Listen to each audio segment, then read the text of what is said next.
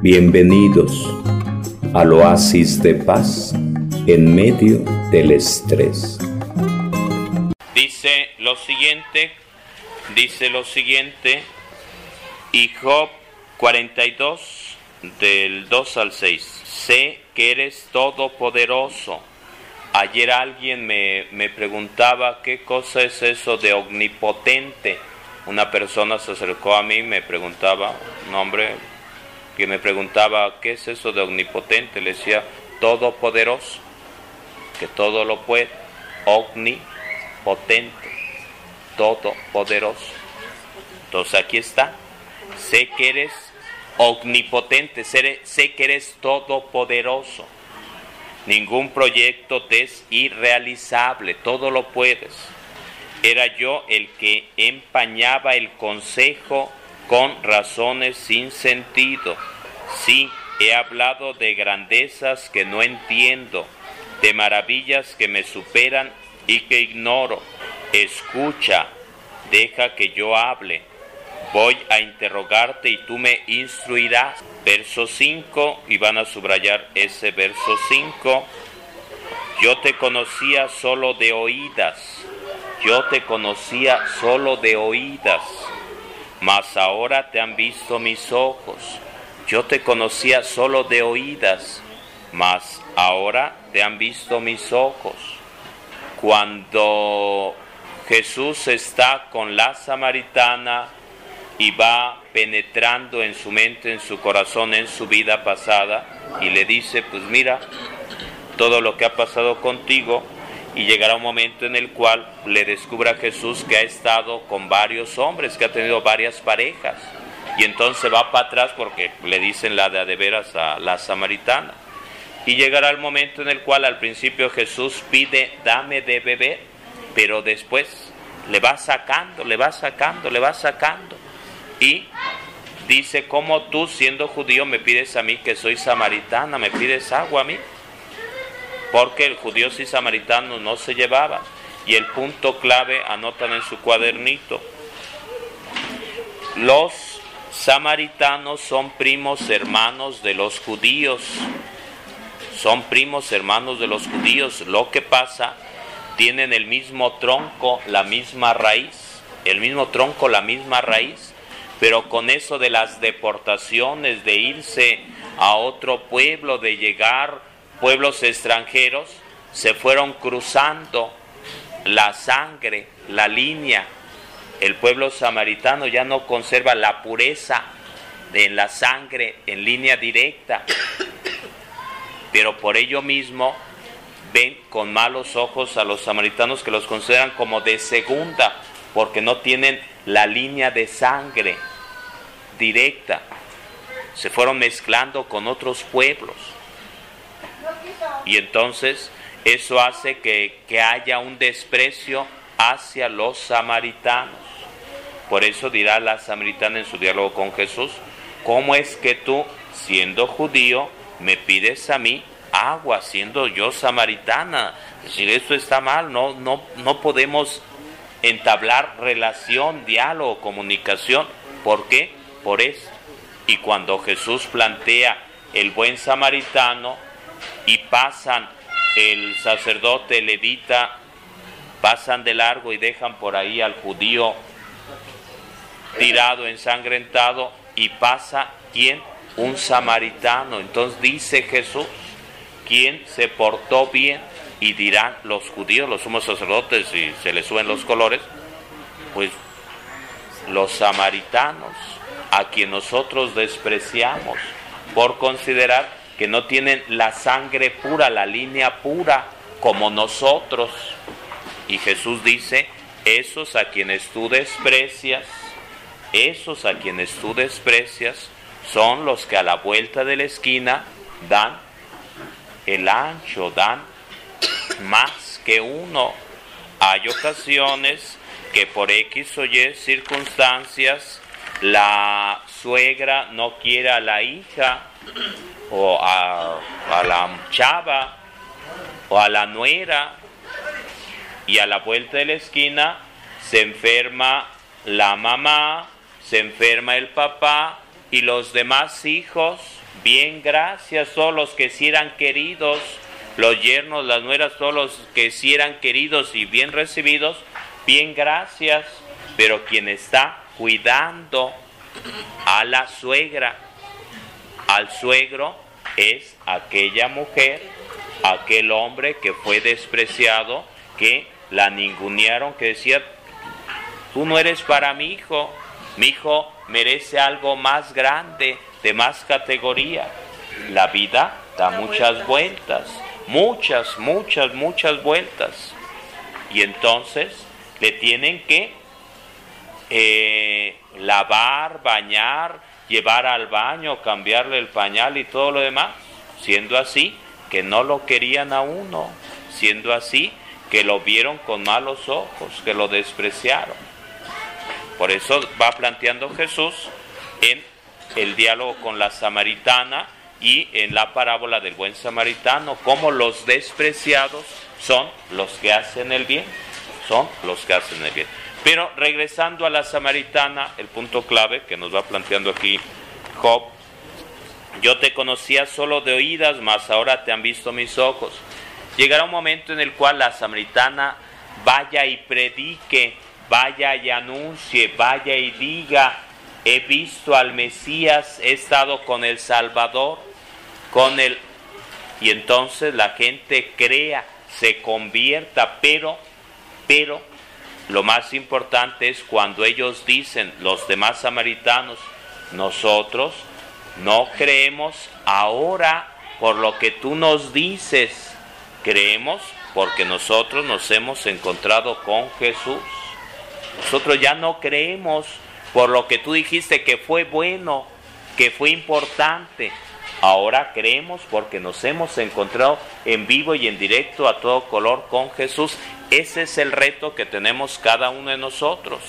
Un primer momento sí, ser como Pablo apóstol que lleva el mensaje a aquella comunidad, a aquel pueblo, a aquel lugar, pero con la idea de acercar a las personas con Jesús con el propósito de que puedan ellos decir, ahora yo directamente en vivo y en color y a todo color me acerco para encontrarme con Jesús, para también compartir esto. Por eso dice Job 42.5, yo te conocía solo de oídas, mas ahora te han visto mis ojos. ¿Qué dirán los apóstoles?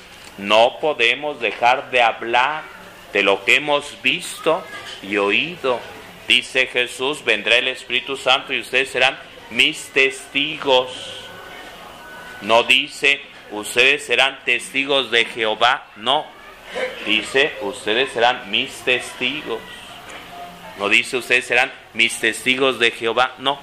Dice, ustedes serán mis testigos, mis testigos. Pablo apóstol nos habla de esto. en sus distintas cartas, los demás apóstoles también, claro que sí. Versículo 6, 42, 6. Por eso me retracto y me arrepiento en el polvo y la ceniza. Por eso me retracto y me arrepiento en el polvo y la ceniza. Recordar Salmo 50, les decía la otra vez. Salmo 50. Busquen por ahí el Salmo 50, busquen por ahí el Salmo 50. Pecador me concibió mi madre, se arrepiente. se arrepiente el rey David porque actuó mal, actuó mal, poniendo no únicamente sus ojos, sino todo su cuerpo, toda su persona en una mujer casada, pero se arrepiente ayuna, se pone ceniza y entonces compone el Salmo 50. Salmo 50, por ello esto, por eso me retracto, dice Jonás, hablé de más, quise sentarte en la, en la silla de los acusados, quiso Job poner a Dios ante un juicio y cantarle las 40 a Dios porque Dios había actuado mal. Llegó a decir, a plantear Job, pero no sabía Job qué onda, qué había pasado. Por eso dice, hablé de más. Una señora decía, se acercó y decía eh, de que uno habla y habla y habla y dice, pues como la lengua no tiene hueso, como la lengua no tiene hueso, entonces uno, pero dice el texto sagrado, si uno no controla su lengua, es como un potro desbocado. Si uno no controla su lengua, es como un potro desbocado. Entonces aquí habla de ceniza y versículo 7 y siguiente, 7 al 9, pues Dios censura a los tres sabios, a los tres amigos, les jala las orejas y les dice cómo es posible que ustedes, siendo amigos de Job, lo pusieran contra mí. ¿Cómo es posible que le calentaran el coco? ¿Cómo es posible? Actuaron mal. Buscan el versículo 8, 42, 8, 42, 8. Entonces, por un lado le va diciendo, hagan un holocausto. ¿Qué es holocausto? ¿Qué es holocausto? Es consumir en fuego un animal, un becerro, un... Entonces, holocausto, ponen en su cuadernito holocausto, consumir. Por eso, una ofrenda, una ofrenda a Dios es que presentarle un becerro, un güey, una cabra, un animal, y que sea consumido por el fuego. Eso es holocausto. Ser consumido por el fuego. Ofrecerle a Dios, ofrecerle a Dios. Elías le ofrece a Dios, gana la batalla contra los, los sacerdotes del Dios Baal. Un holocausto es ofrecer un animal y ser consumido en su totalidad por el fuego. Holocausto. Dirá Jesús, no quisiste sacrificios ni holocaustos. Entonces dije, aquí estoy Señor para hacer tu voluntad. ¿Qué dice? Dice que, ya, no, el Señor ya no, quiere, ya no quiero sacrificios ni holocaustos, quiero un corazón contrito. Un corazón contrito y humillado.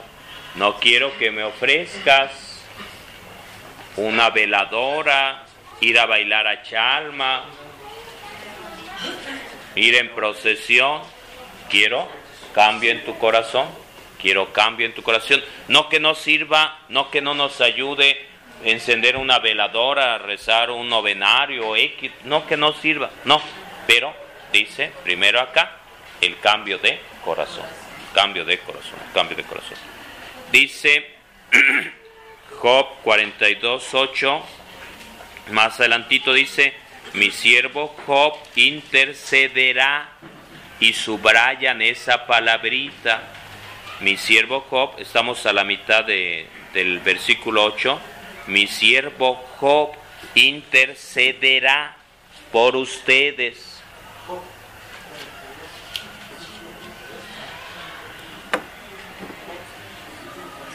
Esa, ya veremos qué, qué dice en su versión, pero mi siervo Job intercederá por ustedes. Ahorita buscamos en esta otra Biblia. Y en atención a él no los castigaré por no haber hablado con verdad de mí, como mi siervo Job. Mi siervo Job intercederá por ustedes. Habla de los tres amigos que en lugar de apoyarlo con oración, con paciencia y planteando otra cosa, le decían, Dios te está castigando y Dios te está castigando y Dios te está castigando. Hay ocasiones que la mamá le dice al hijo, si no haces la tarea, si te portas mal, si fumas un cigarro, Dios te va a castigar. Estamos actuando como los tres amigos de Job, hablando mal de Dios. Yo decía el otro día, hay ocasiones que la mamá le dice al niño de tres, de cinco años, que viene a la misa, el niño está inquieto y le dicen al niño, si te portas mal, el padrecito te va a regañar el padrecito te va a castigar, míralo, el padrecito te va a regañar. Y si uno es cascarrabias, entonces se cierra el ciclo negativo. Se cierra el ciclo negativo. Si se te portas mal, le voy a decir, te va a castigar, te va a regañar. Y entonces estamos creando una imagen negativa del sacerdote, una imagen negativa de Dios. ¿Y qué, cuál es la lección que aprende uno? Mejor no me acerco con el sacerdote y por eso los niños lloran cuando se acercan con el sacerdote porque van sembrando esa semilla. Por eso no se acerca uno a la iglesia porque pues, Dios me va a castigar, mejor no me acerco. Entonces ahí está, ahí está, ahí está, ahí está, ahí está la canción, lo que decíamos al principio, lo que decíamos al principio, eh, 3.25, Job 3.25, Job 3.25, subrayan por ahí eso. si de algo tengo miedo, eso acontece. Me sucede lo que temo, me sucede lo que temo.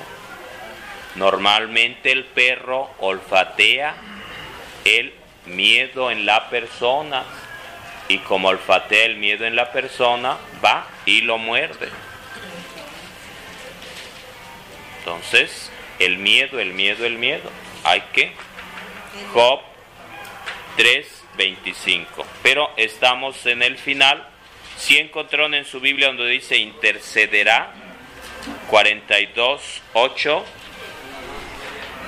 si aparece esa, esa palabrita interceder o no. Rogará. Bueno. ¿Alguien tiene otra? ¿Qué? Perdonó. No antes. 8.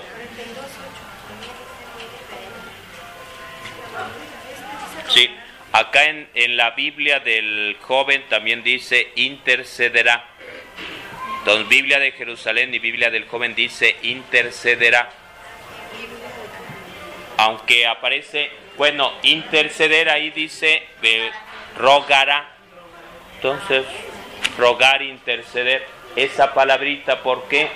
Pensando las sectas que dicen los santos nones, tú directamente con Dios, pero aquí nos está diciendo, Job rogará por ti, Job intercederá por ti. Un hombre, una persona, un ser humano va a interceder por ti.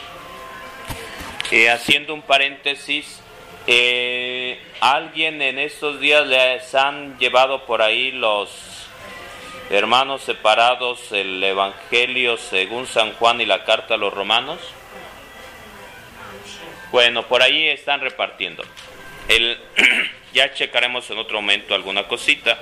La canción es, los hermanos separados, ¿creen o no creen en los santos?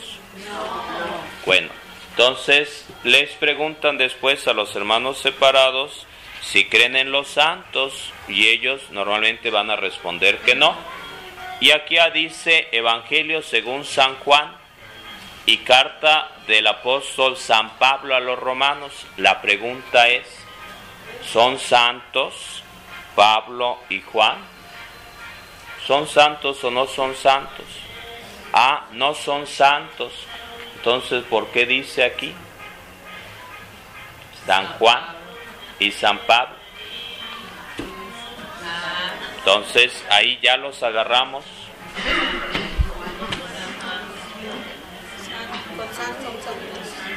Entonces, ¿crees o no crees en los santos? No creemos. Entonces, ¿por qué?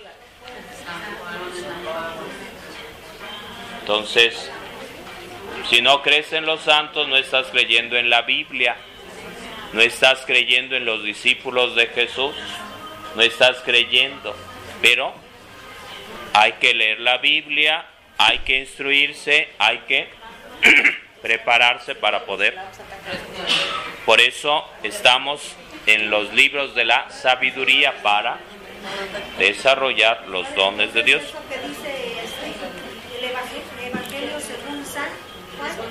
Por eso. quiere, decir que son, santos. Por eso. Por eso. A ver, ¿alguien trae una moneda de 20 centavos?